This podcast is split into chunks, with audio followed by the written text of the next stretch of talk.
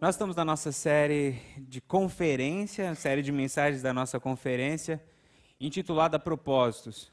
O tema da nossa conferência está em Jeremias capítulo 29, verso 11. Eu quero convidar os irmãos a abrirem as suas Bíblias e nós vamos ler este texto, que é o texto base da nossa conferência.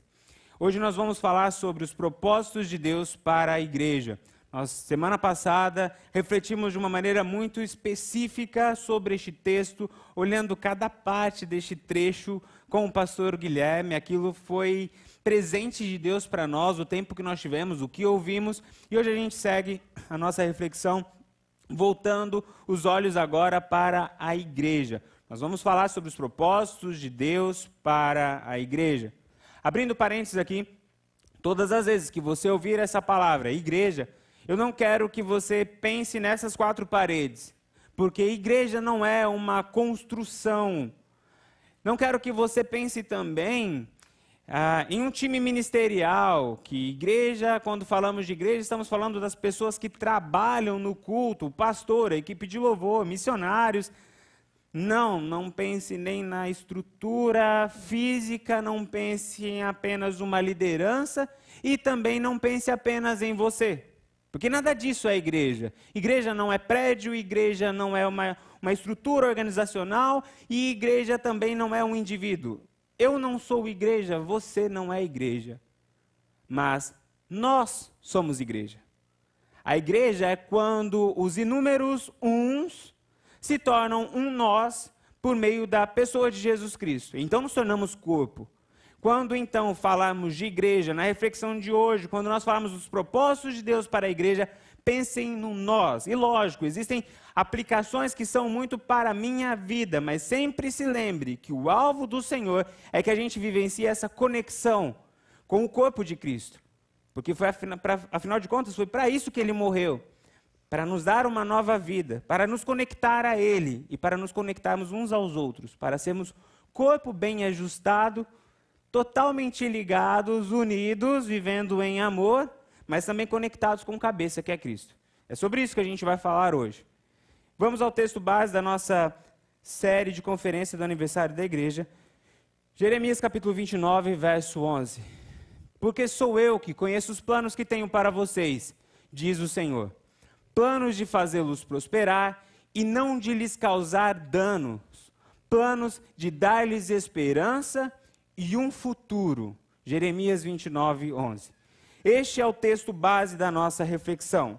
Bom, Jeremias está aqui escrevendo para Israel. Israel está num contexto de exílio. As coisas estavam bem difíceis para Israel tinha sido invadido, tinham sido humilhados, muita gente morreu, eles estavam em uma outra nação, eram todos como que imigrantes, mas não imigrantes em uma condição muito boa, eles estavam na condição de imigrantes exilados, eram escravos de guerra.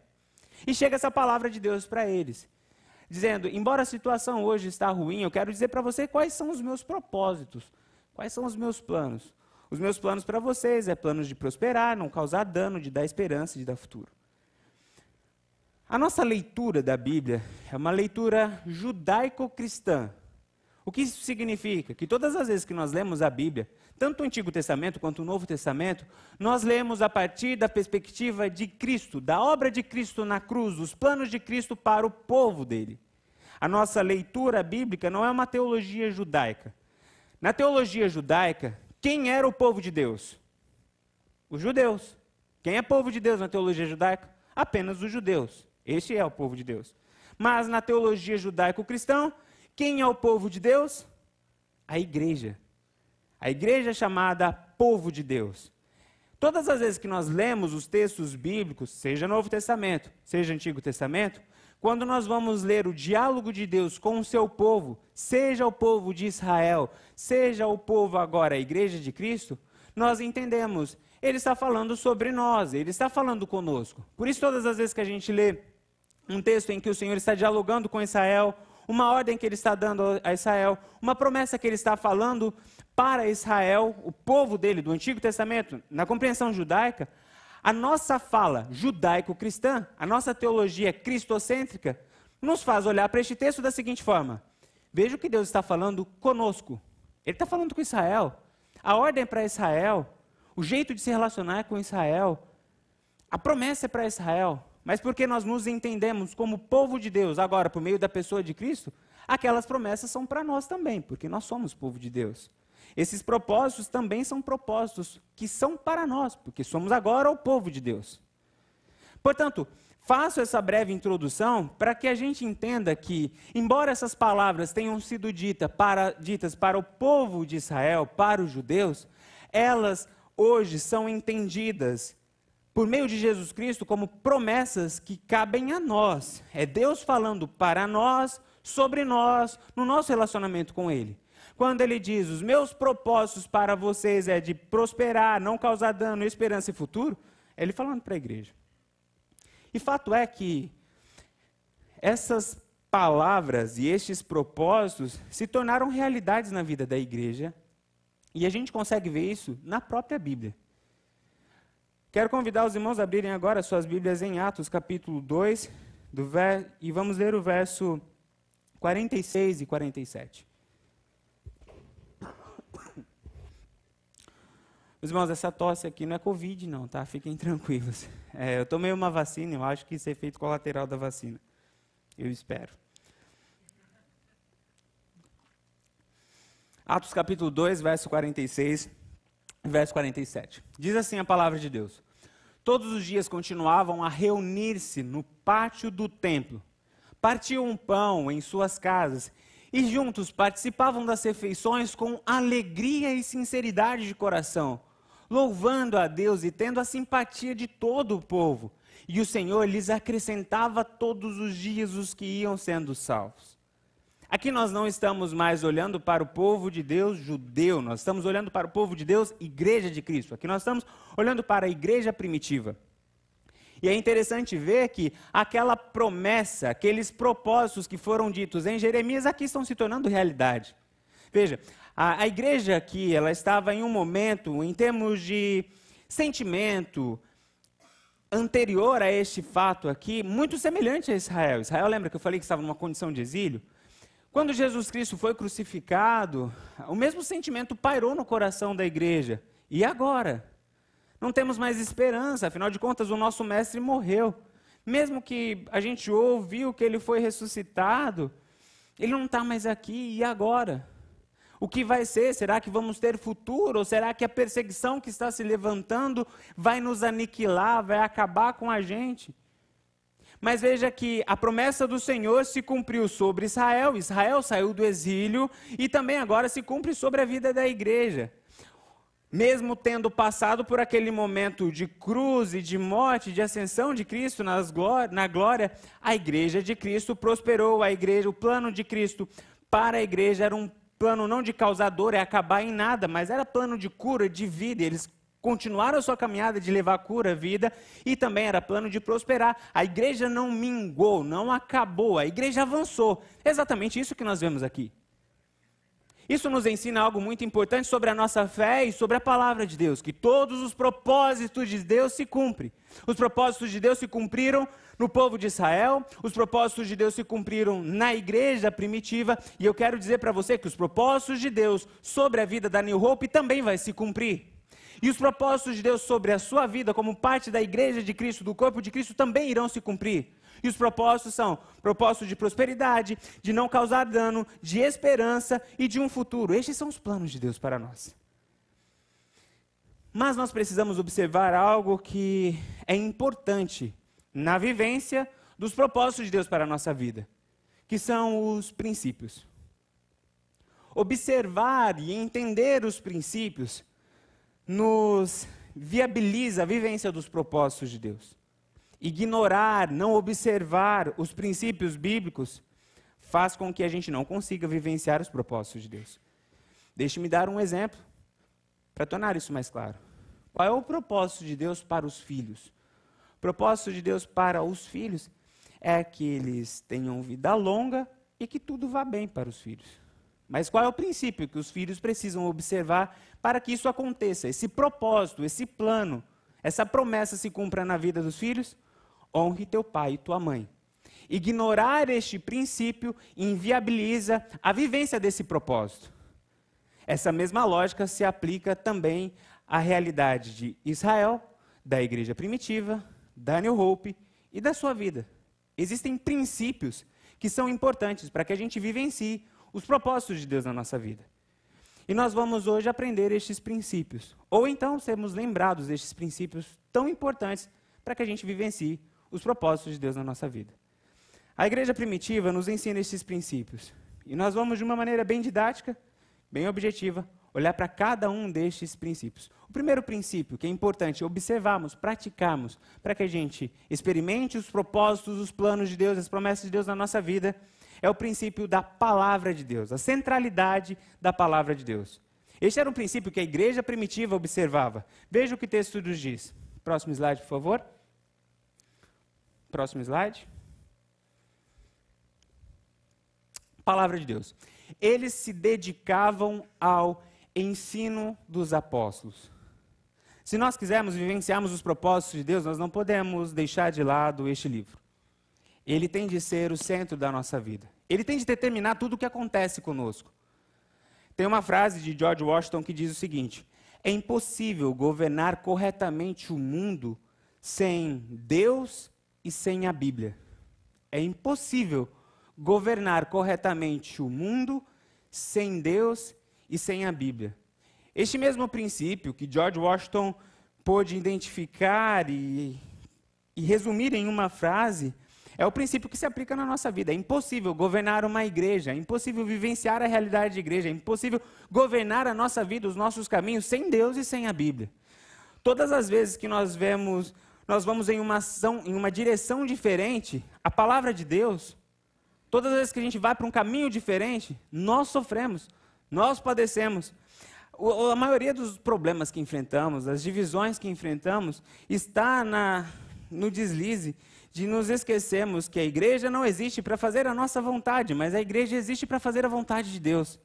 Compreender isso salva a nossa vida, compreender isso nos capacita para vivenciarmos os propósitos, os planos e as promessas de Deus. A igreja existe para fazer a vontade de Deus, e onde está a vontade de Deus na Bíblia? A minha vida existe para fazer a vontade de Deus, e onde está a vontade de Deus na Bíblia? A minha família existe para fazer a vontade de Deus, e onde está a vontade de Deus? Na Bíblia. Veja, a Bíblia ela é a que determina a nossa identidade. Quando nós lemos a Bíblia, nós descobrimos quem nós somos. Ela vai dizer: bom, igreja, vocês não são apenas um clube de convivência. Igreja, você não é uma casa de show. Igreja, você não é uma casa de conferência. Igreja, você é meu corpo, é corpo de Cristo.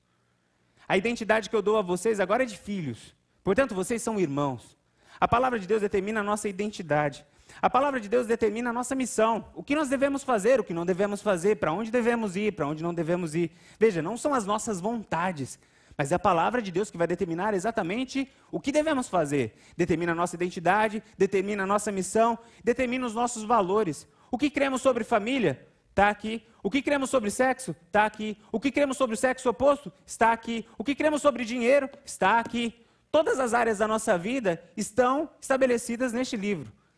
É daqui onde extraímos os nossos valores. É aqui que norteamos os nossos relacionamentos. Quanto mais a Bíblia está no centro, menos rancor existe, mais perdão existe. Menos difamação existe, mais ajuda existe. Menos agressão, mais cuidado. Menos divisão e mais crescimento. Quando a palavra de Deus está exatamente onde precisa estar na nossa vida, nós vivenciamos a bênção e a promessa de Deus ela tem de ser o centro da nossa vida. E uma das características e pontos importantes da Bíblia, da palavra de Deus, que nós não podemos esquecer, é que aqui está a nossa arma. Por isso que chamamos a Bíblia de espada. Tem uma frase de Max Lucado que diz o seguinte: A arma de sobrevivência recomendada por Jesus é a palavra de Deus se a Bíblia foi suficiente para o deserto dele, fazendo menção de quando Jesus foi para o deserto ser tentado, e ele usou a palavra para se proteger dos ataques de Satanás, se a Bíblia foi suficiente para o deserto dele, não deveria ser suficiente para o nosso? Entenda bem, tudo de que eu e você necessitamos para sobreviver no deserto está no livro. No livro. Precisamos simplesmente dar ouvidos a Ele. A palavra de Deus diz em Oséias capítulo 4, verso 6. O meu povo padece por falta de conhecimento. Veja, a gente está falando aqui que a Bíblia é o que determina a identidade, a missão, valores, relacionamentos da igreja. Nós estamos falando aqui que a Bíblia é a arma que nós usamos para lutar as nossas guerras, como igreja. Mas a pergunta é como uma igreja consegue ser centralizada na palavra de Deus, ser guiada pela palavra de Deus? É quando cada parte do corpo vivencia essa realidade de maneira particular é quando cada um assume a responsabilidade de entender quem é a partir da palavra de Deus, entender sua missão a partir da palavra de Deus, lutar as suas guerras não por meio das suas forças, não por meio do seu conhecimento, não por meio dos seus relacionamentos sociais, mas sim por meio da palavra de Deus. É assim que nós vivenciamos essa realidade. É assim que nós vivenciamos o que Deus tem para nós, chegamos no propósito de Deus. Deus tem uma palavra para cada área de nossa vida todas as áreas. Ontem nós tivemos um encontro de casais. Nós falamos sobre sexo. E falamos sobre sexo à luz da palavra de Deus. E como foi edificante, como foi abençoador o que vivenciamos aqui. Abrimos a Bíblia e perguntamos: Deus, o que o Senhor tem a dizer sobre isso? O que eu quero dizer para você é: se você quer viver os propósitos de Deus, não vai ser a partir do seu próprio livro, com as suas próprias leis, com a sua própria vontade, com o seu próprio desejo que você vai conseguir chegar lá. Para você chegar onde Deus quer que você chegue, nos lugares que Deus quer que você alcance, as realidades que Deus quer que você vivencie, você precisa trilhar o caminho dele. E nós só, só conseguimos isso por meio da palavra de Deus. O princípio para vivenciarmos o propósito de Deus é a palavra. Você já deve ter ouvido isso inúmeras vezes.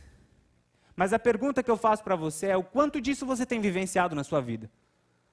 Não tem como você vivenciar a realidade, as verdades, os ensinamentos desse livro se você não ler, se você não estudar. Bem-aventurado o homem que não se assenta na roda dos escarnecedores, nem se junta a. E enfim, segue, segue, mas antes o seu prazer está na lei do Senhor e na sua lei ele medita de dia e de noite. O seu prazer, a sua alegria está em abrir esse livro, entender o que Deus tem para nós, e eu medito sobre isso, o que Deus tem a dizer, o que Deus tem a falar sobre o meu coração, é fazer orações do tipo: Senhor, sonda o meu coração, vê se há em mim algum caminho mal, e eu abro a Bíblia e eu enxergo aqui quem eu sou. Eu enxergo o que precisa ser mudado. Meus irmãos, nós somos o povo do livro. Deus, para nos ensinar, Ele deixou isso aqui. E a palavra de Deus precisa ser levada a sério. Senão nós podemos cair no engano de sermos apenas uma aglomeração de pessoas, apenas uma casa de show, uma casa de conferência. E você corre o risco de vir aqui apenas para ouvir coisas que te deixam felizes. Mas eu quero dizer para você que isso não te prepara para o que Deus tem para você. O que te prepara para o que Deus tem para você é a palavra dele. Deus tem coisas para fazer no seu casamento e ainda não fez porque você não abriu esse livro. Deus tem coisas para fazer na vida dos seus filhos e ainda não fez porque você ainda não abriu esse livro, não aprendeu o que precisa fazer com seus filhos para criá-los no caminho do Senhor. Deus tem coisas para fazer na sua área sentimental, na sua área espiritual e está tudo aqui. O primeiro princípio que nós não podemos violar é o princípio da centralidade da palavra de Deus. Separe tempo para abrir esse livro. Separe tempo para ouvir sobre este livro. Consagre suas conversas para entender melhor sobre este livro. Converse sobre a palavra de Deus, sobre a vontade de Deus. Isso vai nos alimentando, isso vai norteando a nossa vida. Centralidade da palavra de Deus. Este é um princípio que nos prepara para vivenciarmos os propósitos de Deus. Segundo princípio que a igreja primitiva nos apresenta é o princípio da comunhão. Próximo slide, por favor.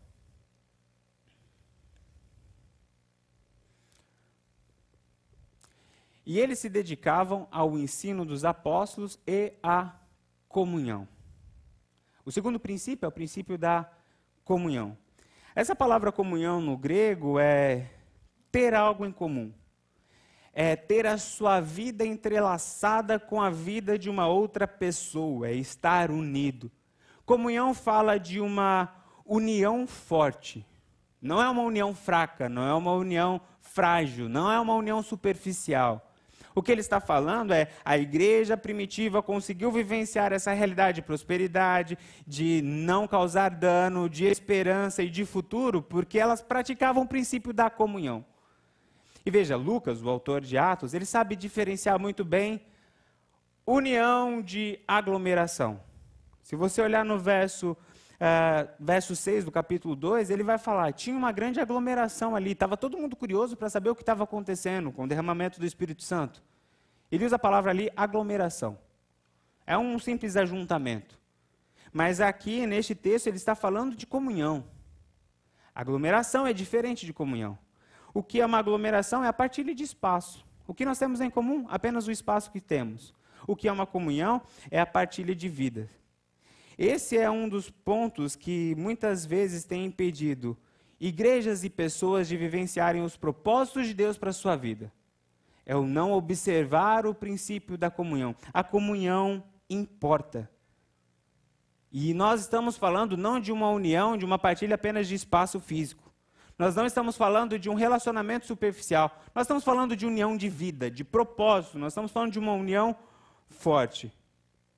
O que tem sido muito vivenciado dentro do contexto de igreja é aquilo que é muito comum no mundo, que são os relacionamentos líquidos.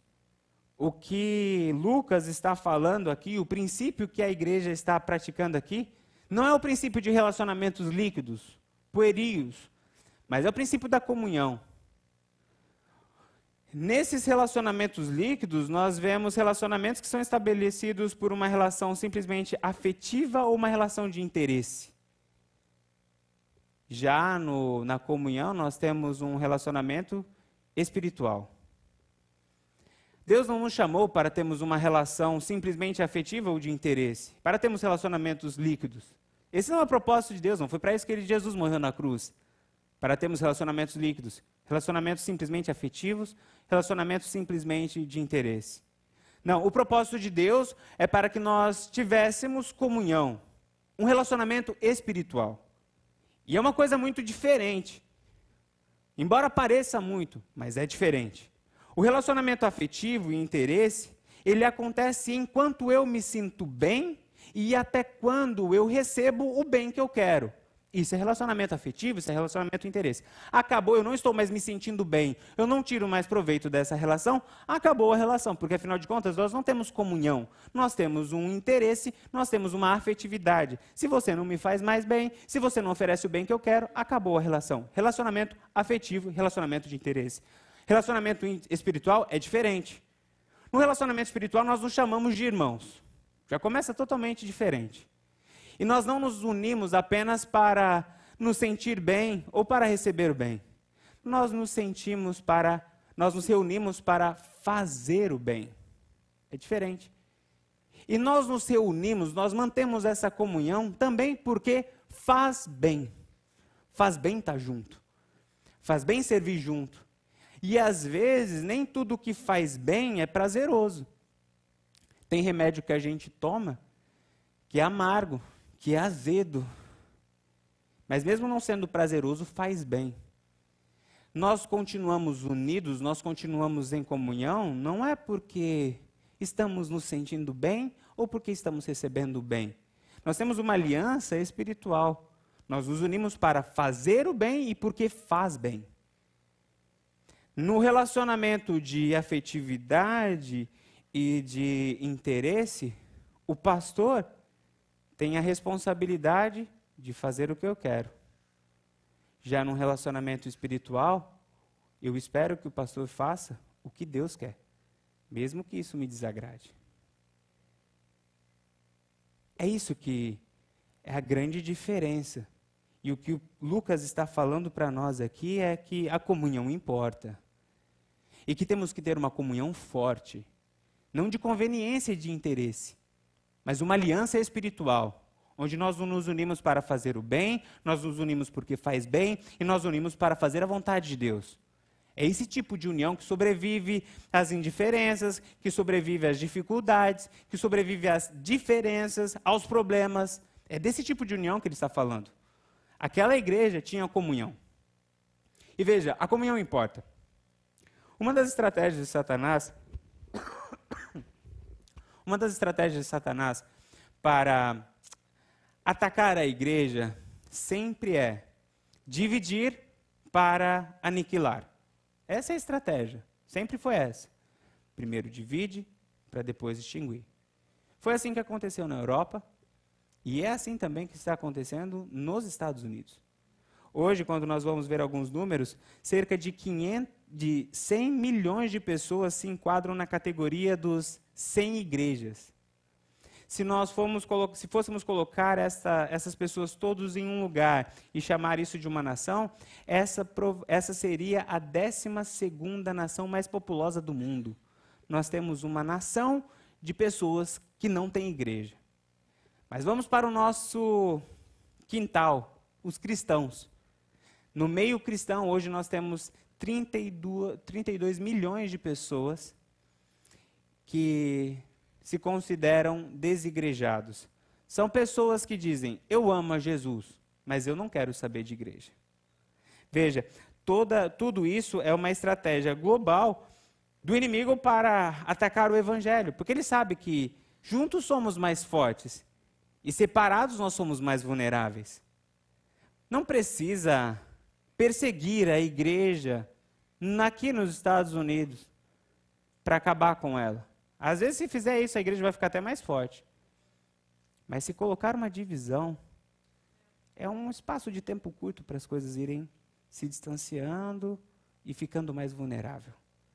Essa que é uma estratégia global, também é uma estratégia pessoal.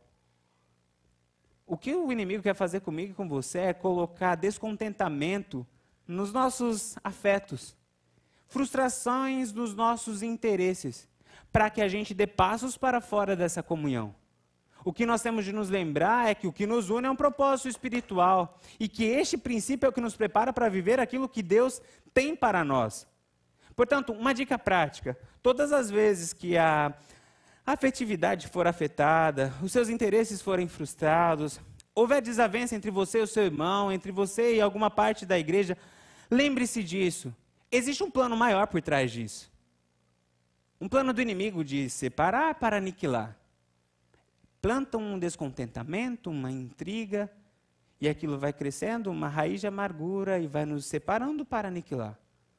Portanto, todas as vezes que isso acontecer, o meu conselho para você é leia Efésios capítulo 6, verso 12, que diz o seguinte: Pois a nossa luta não é contra pessoas, mas contra poderes e autoridades, contra dominadores deste mundo das trevas, contra forças espirituais do mal nas regiões celestiais. Lembre-se disso, todas as vezes que aconteceu uma intriga entre você e o seu irmão, entre você e um descontentamento em você e igreja, lembre-se disso, existe um plano, uma força do mal que está querendo destruir essa comunhão para tornar você, sua família mais vulnerável. Lembre-se disso, existe um plano por trás. Isso não significa que muitas vezes a gente não vai pensar diferente, vamos ter opiniões diferentes. Isso faz parte da caminhada. É o ferro afiando o ferro. Mas, quando entra a questão de ressentimento, quando entra o impulso para o distanciamento, isso já é do mal. Portanto, começou a ficar triste com teu irmão, começou a ter. Lembre-se disso. O inimigo está querendo atrapalhar nossa comunhão. Repreenda e olhe com os olhos espirituais, olhe para além da situação porque assim você consegue desmascarar Satanás, acabar com a estratégia, restaurar a sua união e se proteger, e proteger também a sua relação com a igreja, com o corpo de Cristo. E um outro, um outro conselho sobre comunhão, busque caminhos para você vivenciar essa comunhão forte. Nós temos aqui em nossa igreja os pequenos grupos. Quantos aqui fazem parte de pequenos grupos? Levante a mão. É um grupo bom, significativo. Pergunte para algum desses irmãos que estão fazendo parte do pequeno grupo como ele avalia a comunhão deles depois do momento que eles entraram no pequeno grupo e como era antes de entrar no pequeno grupo. Como eles vivenciam a realidade de igreja, de amor, de engajamento hoje e como eles vivenciavam antes. Pelo menos o feedback que eu tenho recebido dia após dia, pastor, isso está sendo benção. Isso está mudando a minha vida. Um casal que recebeu o pequeno grupo na casa, eles, todas as vezes que a gente se encontra, eles falam, pastor, foi uma bênção para a nossa casa. A gente está tendo momentos únicos, especiais dentro do nosso lar. E a palavra sempre é muito obrigado. Esses dias para trás, um membro do pequeno grupo sofreu um acidente de carro no trânsito. E aí, foi lá perto de casa, aí me ligaram, pastor, você pode ajudar? Eu falei, posso. Quando eu cheguei lá, o pequeno grupo estava todo lá. Sabe por quê? Porque a vida está conectada, tem uma união verdadeira. Isso é igreja. Como que é, a gente, como aquela família vivenciou a questão dos sonhos, dos planos, da prosperidade, do cuidado da bênção de Deus? Por meio da união. Se não tivesse vivenciando a união, provavelmente desfrutaria da dor, do sofrimento, da angústia de uma maneira solitária. Eu quero dizer para você, a união importa. Se nós quisermos ser uma igreja forte, se nós quisermos ser uma igreja que abençoa a vida de outras pessoas, que proclama o evangelho, a nossa união importa. A palavra de Deus diz isso para nós, para que vejam o amor entre vocês e glorifiquem ao Pai. Quando existe união aqui, quando existe paz aqui, o Senhor vai trazendo pessoas para cá. Quando existe guerra aqui, o Senhor fala: bom, é bom não mandar as pessoas para cá, porque senão elas vão se ferir. É importante a nossa comunhão. Por isso, todas as vezes que começar algo estranho dentro de você, em termos de ressentimento, repreenda em nome de Jesus e olhe com os olhos da fé. Lembre-se, existe uma estratégia para quebrar a comunhão, para aniquilar a sua fé. Palavra de Deus, comunhão, e o terceiro princípio, partilha.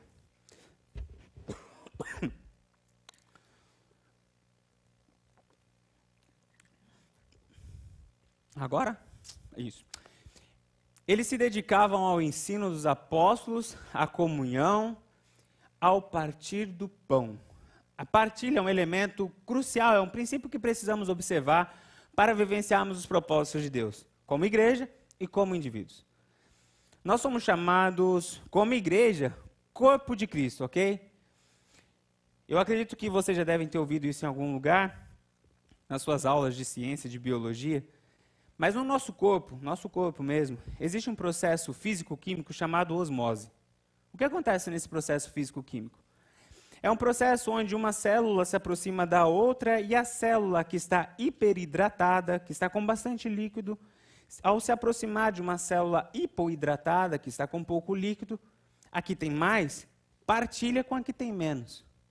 Esse é um processo que Deus colocou dentro de nós para que o nosso corpo tenha vida. Se não existisse osmose, o nosso corpo morreria. Se a boca, ao beber a água, colocasse tudo aqui não deixasse a água descer pela garganta, chegar no estômago, passar pelos rins, nós morreríamos de sede, mesmo com a boca cheia de água mas porque existe esse fluxo. Recebe, passa, hidrata, sai. Nós temos vida. A vida acontece dentro dessa realidade de partilha. A saúde acontece dentro dessa realidade de partilha. E nós precisamos compreender isso como igreja, nós precisamos compreender isso como povo de Deus, que Deus nos abençoa, Deus cuida de nós, Deus derrama sobre as nossas vidas bênçãos, para que a vida de outros que estão à nossa volta também seja alcançado, também seja tocado. Nós não somos um canal fechado de bênção. Não tem como ser corpo sem partilha. Não tem, não tem como ser família sem partilha. Nós sabemos disso. Nós estamos com o Joshua lá em casa. Não tem como você pensar em, em ter filhos se você não partilhar do seu tempo, não partilhar da sua atenção, não partilhar as suas noites de sono. E como partilhamos noites de sono com Joshua? Não tem como você ser casal se você não partilhar sonhos, se você não partilhar cuidados. Não tem como ser família sem partilha. O Senhor nos chama de corpo, o Senhor nos chama de família. A partilha é importante. E veja, não tem como ser comunidade sem partilha. Esse é um ponto bem interessante. Jesus, ah, quando estava caminhando com os discípulos, em um certo momento, as pessoas começaram a sentir fome e os discípulos chegaram para Jesus: ó, manda todo mundo embora. O que, que Jesus faz? Não, não, vamos dar a gente o que comer. Jesus sabia que para ser comunidade precisa existir partilha. O nosso impulso natural é sempre manda embora. Não existe o pão nosso. Existe o meu pão e existe o teu pão. Mas pão nosso não. Não existe o pão nosso. Mas Jesus chega aqui e ensina algo diferente. Ele fala: não, para sermos comunidade, não existe meu pão, teu pão. Existe o pão nosso. Senhor, obrigado pelo pão que o Senhor nos deu. E tendo dado graças, ele partiu o pão. Veja, quanto mais as pessoas se engajarem nesse processo de partilha, colocando seus dons para servir, mais a New Hope será uma igreja relevante, próspera e canal de esperança para o mundo. Quanto mais você, na sua vida, ah, compreender a importância do partilhar, mais você vai ser um canal de bênção, um canal de esperança e vai comunicar o futuro, os planos, os sonhos de Deus para as pessoas à sua volta. Encontre um lugar, encontre uma estratégia para você servir. Isso é ser igreja, sabe? Ser igreja é legal sentar e ouvir. Isso é bom, isso é plano de Deus. Mas eu quero dizer que o plano de Deus é muito mais que isso. Deus trouxe você aqui, Deus colocou você em uma igreja para que você partilhe. Você tem dons, você tem talentos. Encontre um lugar para você servir. Eu estava conversando com o pastor Guilherme semana passada e ele falou algo que eu achei interessante. Ele falou: olha, uma pessoa quando entra na nossa igreja, a gente deixa bem claro para ela. Bom, para você ser parte na, da nossa igreja, pelo menos três coisas você precisa fazer. Você precisa vir nas nossas celebrações, pertencer a um pequeno grupo e encontrar um lugar para você servir. Se você não fizer uma, se você não fizer essas três coisas, você pode até estar na igreja, mas você não vai ser da igreja. A gente só consegue ser da igreja quando a gente vivencia essa realidade, essa vida na vida, entrega. E acredite, tem lugar para você servir aqui. Semana eu tive reunião com o Ministério Infantil. A gente está vivenciando um problema bom. Precisamos de mais pessoas. Nosso time do Ministério Infantil, vocês viram uma parte aqui, é um time grande. Mas nós precisamos de 10 pessoas a mais no nosso time. Precisamos mais quatro no Ministério do Berçário, porque os bebês estão chegando precisamos de mais seis para ajudar nas classes. Nós precisamos de pessoas aqui no nosso multimídia. Esses nossos guerreiros, eles estão aí toda quarta, domingo, sem descanso, programação de homens, mulheres, jovens. E nós precisamos. E vai ser bom. Você não sabe o quanto é bom poder servir e você vai abençoar a vida de outra pessoa. Tem professores que por essa, por essa falta de professores já está mais de um mês sem poder sentar aqui para assistir uma mensagem. Isso não é justo. E veja, quando nós abençoamos, nós somos os mais abençoados. Se quisermos vivenciar os propósitos de Deus como igreja, se a gente quer que essa igreja cresça, se a gente quer que essa igreja seja diferen um diferencial neste mundo, no sul da Flórida, eu quero dizer para você que não vai adiantar apenas desejar, é necessário agir. E você pode fazer isso de muitas formas. Você pode convidar pessoas para estar aqui conosco, usar a sua vida, usar os seus contatos, falar: venha participar conosco, venha conhecer o que a gente está experimentando. Não é para pescar em aquário, ok? Mas é para pegar pessoas que estão perdidas no mundo, que estão distantes do caminho de Deus, porque essa é a nossa missão. Você pode, quando ver uma pessoa que está chegando aqui, se aproximar e falar: Ei, seja bem-vindo à nossa família. Você está precisando de alguma coisa? Eu não consigo fazer tudo isso como pastor, eu não consigo atender todo mundo. E olha que a nossa igreja nem é tão grande assim, mas não dá. E eu acredito que Deus me fez limitado porque Ele queria que eu não fosse o centro da igreja, mas para que Ele, o corpo de Cristo, fosse o mais importante do que até a minha própria pessoa. A vida, a saúde, os propósitos estão relacionados à união do todo, à igreja, ao nosso. E o quarto e último princípio que nós precisamos observar é o princípio da oração. O texto vai dizer: E eles se dedicavam ao ensino dos apóstolos, à comunhão e ao partir do pão e às orações. oração importa. A Bíblia nos traz inúmeros exemplos de oração, homens e mulheres de oração.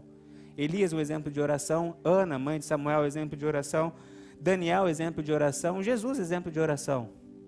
Elias é um homem que, por meio de sua oração, demonstrava sua autoridade. Ele orou, o sol parou, ele fez chover, ele enfrentou os profetas de Baal. O que nos ensina que uma vida de oração nos traz autoridade espiritual.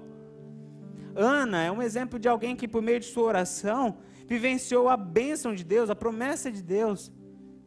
Foi ali persistindo na oração que, em um belo dia, a oração dela foi ouvida e Samuel foi entregue a ela. Daniel é alguém que nos traz o exemplo que por meio da oração a gente se santifica. Daniel, mesmo em, no meio da Babilônia, não se contaminou. Oração santifica. Jesus é um grande exemplo de intimidade, que por meio da oração tinha intimidade com o Pai. Algo que eu acho maravilhoso na caminhada de Jesus com seus discípulos é que os discípulos viram muitas coisas que Jesus fez. Eu gostaria de ter tido a experiência de ver Jesus trabalhando. Imagina, Jesus está andando, de repente tem um paralítico que eu conheço há muito tempo, a gente cresceu junto. E de repente Jesus passa do lado desse meu amigo que sempre teve dificuldade, Jesus conversa com ele, ele levanta. Isso deve ser demais. A gente vai para uma festa de casamento e eu vejo Jesus transformando água em vinho. Eu, depois eu tenho um amigo que morreu e eu estou chorando pela morte do amigo. De repente Jesus chega e diz: Lázaro, sai para fora. Deve ter sido algo fantástico.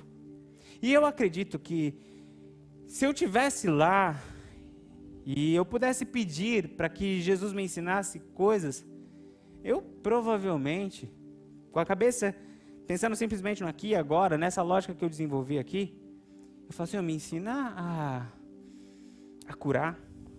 Senhor, me ensine a, a fazer esses milagres de transformar as coisas. Senhor, me ensine a, a expulsar demônios. Mas é interessante ver que os discípulos não pediu para que Jesus ensinasse nada disso. Depois de ver Jesus fazendo tudo o que fez, os discípulos fizeram um pedido para Jesus: Mestre, ensina-nos a orar. E quando o mestre vai ensinar os discípulos a orar, ele coloca no final uma frase que nos faz entender por que os discípulos fizeram aquele pedido. Venha a nós o teu reino, seja feita a tua vontade. Quando nós oramos, nós colocamos a nossa vida para que o reino desça, para que a nossa vida seja reinada por Deus, para que a nossa família seja reinada por Deus para que a nossa igreja seja reinada por Deus. A oração importa. Nós precisamos ter calos no joelho de tanto orar. Muita oração, muito poder. Pouco oração, pouco poder. E termino com uma história, se eu não me engano, eu já contei essa história aqui, mas faço questão de repeti-la porque ela se encaixa perfeitamente. É uma história real é um exemplo real que aconteceu na Coreia do Sul. A igreja da Coreia do Sul é um exemplo de oração. Nos anos 60 e 70, cerca de 80% da Coreia do Sul vivia em favelas. A população da Coreia do Sul vivia em favelas. Era o quarto país mais pobre do mundo, anos 60 e 80. Tinha 5 mil anos de história, mas apenas 130 anos de cristianismo ali dentro do, do território deles. E apenas 3% da população era cristã. Mas em um dado momento, esses 3% de cristãos decidiram colocar em, em prática o princípio da oração. E todas as manhãs eles acordavam às quatro, e meia da, às quatro e meia da manhã e cinco horas da manhã estavam lá na igreja orando. Todos os dias, todas as manhãs, orando. Hoje, para a honra e glória de Deus. A Coreia do Sul se tornou a décima maior potência mundial. A maior igreja do mundo, com mais de um milhão de pessoas, está lá na Coreia do Sul. E é o segundo país que mais envia missionários para todo o mundo. Se você não acredita no poder da oração, Coreia do Sul nos ensina que para vivenciarmos os princípios, os propósitos, os sonhos de Deus, joelho no chão importa.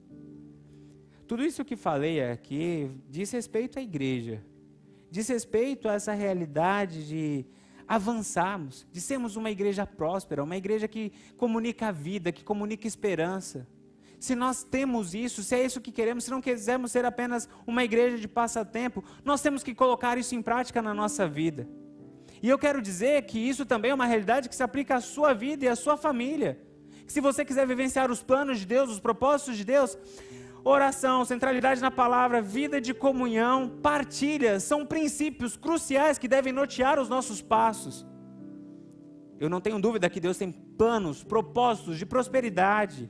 Não tenho dúvida que Deus tem planos, propósitos, não de causar dor, mas de causar cura, bênção na tua vida. Não tenho dúvida que Deus tem planos de esperança, de olhar para o futuro com um olhar de vida, para o teu casamento, para os teus filhos. Não tenho dúvida que Deus tem um futuro para você.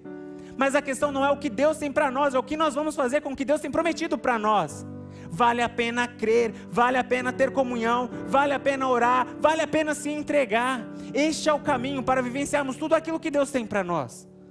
Leve a sério, porque vale a pena. Estes são os princípios de Deus para vivenciarmos os propósitos de Deus. Senhor nosso Deus e nosso Pai, graças te damos pela tua palavra, pelos princípios aqui comunicados. Ajude-nos a colocarmos em prática na nossa vida, na nossa família e como igreja a vivenciarmos esses princípios.